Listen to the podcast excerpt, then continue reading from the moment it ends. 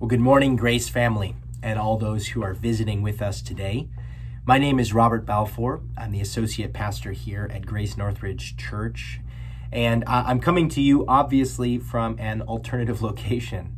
Um, this week, my family contracted uh, COVID 19, and for that reason, I am coming to you from afar um, in an abandoned office during a time where nobody else is up here, um, trying to uh, make sure that I don't uh, spread any germs to you.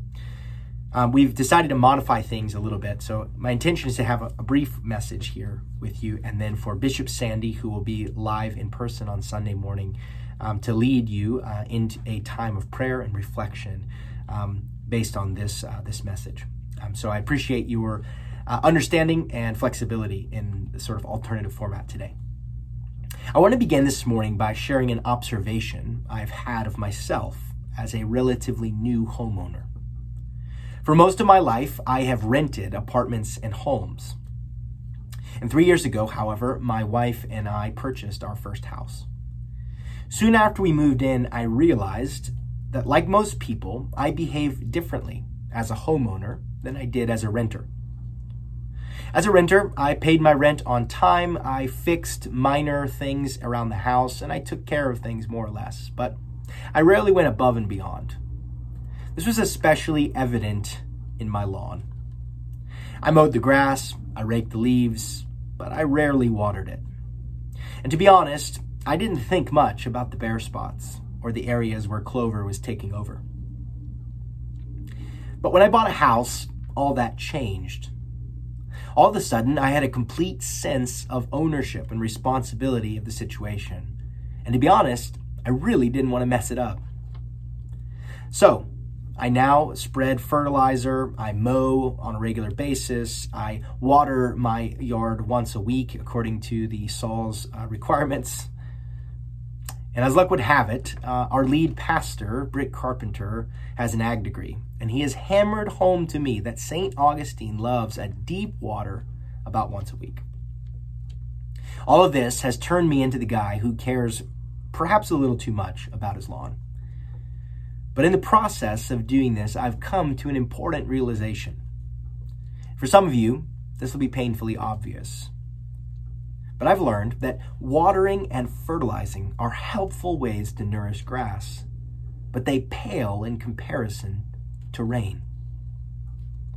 I found myself recently joining most of the rest of the people in the history of the world, praying that God would send the rain particularly over these last couple months. Why am I sharing this relatively strange new quirk of mine? It's because our need for God to bring rain in our physical lives parallels our need for God to bring the rain of His Holy Spirit in our spiritual lives. And here's the good news. In Isaiah 55, God spoke these words to His people as the rain and the snow come down from heaven and do not return to it without watering the earth and making it bud and flourish, so that it yields seed for the sower and bread for the eater, so is my word that goes out from my mouth. It will not return to me empty, but will accomplish what I desire and achieve the purpose for which I sent it. My prayer this morning, Grace, is that these words would be true in our lives as we read, as we read Hebrews chapter 9. Let's turn there now. Most Bible commentators note that there are four sections that the author uses to develop his argument. Verses 1 to 10, we see a description of the ways in which the old covenant was incomplete. Verses 11 to 15, we see that the new covenant is superior to the old in verses 16 to 22, we note the vital role that Jesus' death and the blood which he shed has had in inaugurating or beginning this new covenant. And finally, in verses 23 to 28, we get a glimpse of our present hope, which we both experience and wait for right now. I'd like to review each of these sections at a high level this morning.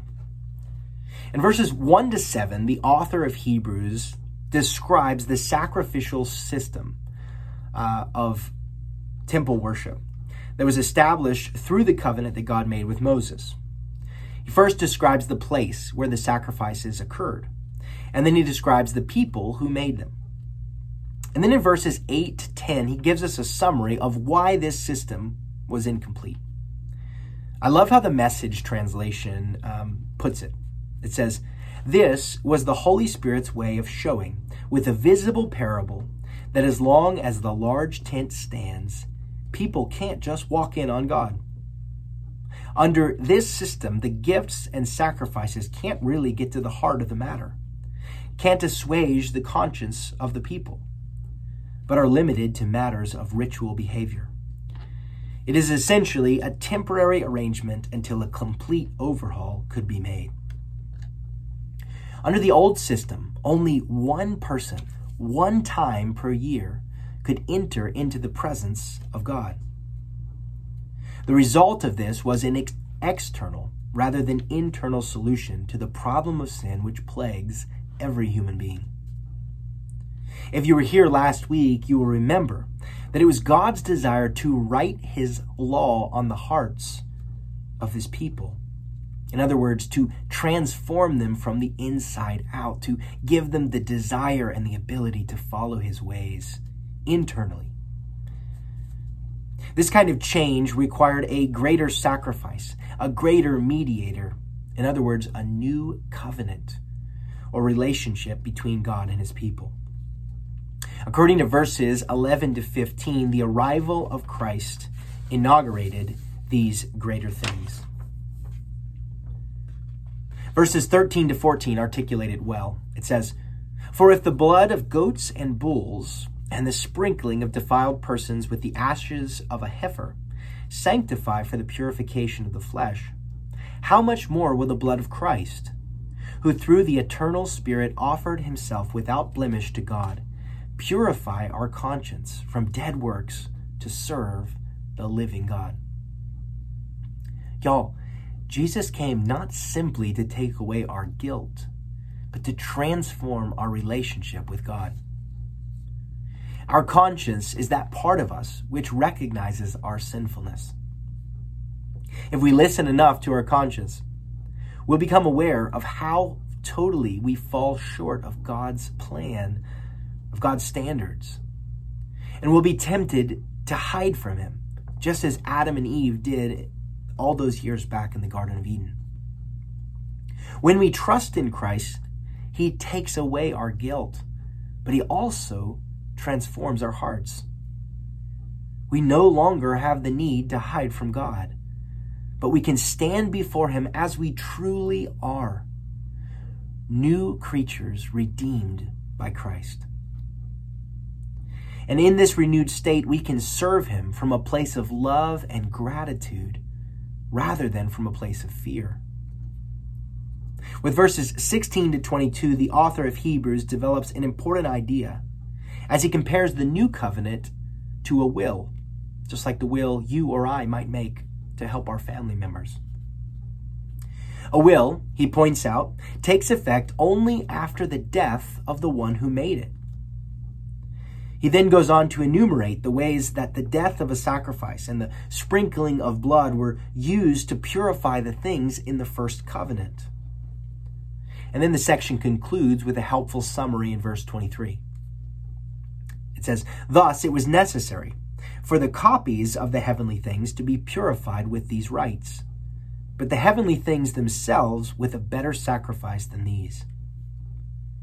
In other words, Jesus did not come to change the system, which involved blood atonement, but to satisfy it fully and perfectly by offering his own blood. Chapter 9 concludes with a description of the spiritual dimension of Jesus' sacrifice. By dying a real physical death on the cross, Jesus has done the following in the spiritual realm. It says, For Christ has entered, not into holy places made with hands, which are copies of the true things, but into heaven itself, now to appear in the presence of God on our behalf. But as it is, he has appeared once for all at the end of the ages to put away sin by the sacrifice of himself. And just as it is appointed for man to die once, and after that comes judgment, so Christ, having been offered once to bear the sins of many, will appear for a second time, not to deal with sin, but to save those who are eagerly waiting for him. The last verses there serve as a sharp contrast between the work of Jesus and the works of the Old Covenant. Jesus enters heaven not simply uh, the place that represents heaven. Jesus presents his body and blood, not the body and blood of another. Jesus' sacrifice is perfect and does not need to be repeated year after year. And finally, Jesus' sacrifice enables him to return one day to us to bring full salvation to all those who trust in him. So, what do we do with this information? How does this theological comparison of the Old and the New covenants affect our day to day lives? To answer those questions, we need to remember the purpose for which this author is writing the letter in the first place. There's a group of Jewish people who have put their trust in Christ, but they're beginning to waver in their commitment. They're facing persecution, and they're tempted to choose an easier path. They're considering, considering putting their trust in something other than Jesus. They're being lured away from the greater things and encouraged to settle for the lesser things. Can you relate? The last several years have been hard. As we face one crisis after another, and we take stock of the brokenness in the world around us, we're tempted to turn back to the things upon which we once relied for peace and security. But the author reminds us that nothing short of the finished work of Jesus Christ can save us. Nothing and no one else can transform our hearts from the inside out. No one else can transform the hearts of our fellow Americans, the hearts of the leaders of our major institutions. And so our task is to eagerly await the salvation of Jesus and follow him wherever he invites us to join him in his redemptive work. I have one final observation about lawn care. During a drought, watering the yard seems like a futile endeavor. As I mentioned, the water from the hose is not nearly as effective as rainwater. However, some water is definitely better than no water at all. We water a dry lawn to keep the roots alive. Water stressed grass looks dead, but if it has been watered properly, it's not dead, it's simply dormant. And when the rain comes, as it did a few Tuesdays ago, that dormant life bursts forward gloriously. I believe that's an important picture for us. If we find ourselves this morning in a spiritual drought, we must wait for God to bring the rain. But ours is an active sort of waiting. As we read scripture, as we set aside time to pray, as we gather together to worship, as we serve those in need, and as we advocate for the vulnerable, God keeps the roots of our faith alive.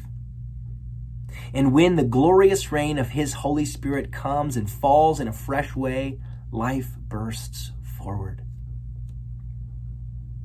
I'd like to close by reading a couple more excerpts from Isaiah 55. I believe that this passage speaks prophetically to the work that Jesus would do in the future and that Jesus has done for us. The invitation comes as a result of that work. This morning, I want you to receive this invitation from God and respond as the Holy Spirit leads you. It says, Come, All you who are thirsty, come to the waters. And you who have no money, come, buy and eat. Come buy wine and milk without money and without cost. Why spend money on what is not bread, and your labor on what does not satisfy? Listen, listen to me, and eat what is good, and you will delight in the richest of fare. Give ear and come to me. Listen that you may live. Seek the Lord while he may be found. Call on him while he is near.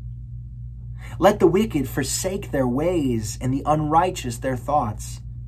Let them turn to the Lord, and he will have mercy on them, and to our God, for he will freely pardon. Let's pray. Dear Lord, we thank you. We thank you this morning for the reminder that the work is finished. For the reminder that you are the one who redeems. You are the one who gives rain to the physical, and you're the one who rains your Holy Spirit on the spiritual. We ask, Jesus, that you would refresh us today, that you would remind us of all that you have accomplished, that you would remind us that you are in the heavenly places, sitting at the right hand of the Father, interceding for us that we might have life and life abundantly, and that we might bear that life in the lives of others, that we might encourage and strengthen all those who are disheartened and discouraged in our world. So this morning we ask that you would meet us in a special way in a few moments here, that we would encounter you afresh, and that you would bring water your water to the parts of us which are dry and which need refreshment. We pray this in Jesus' name. Amen.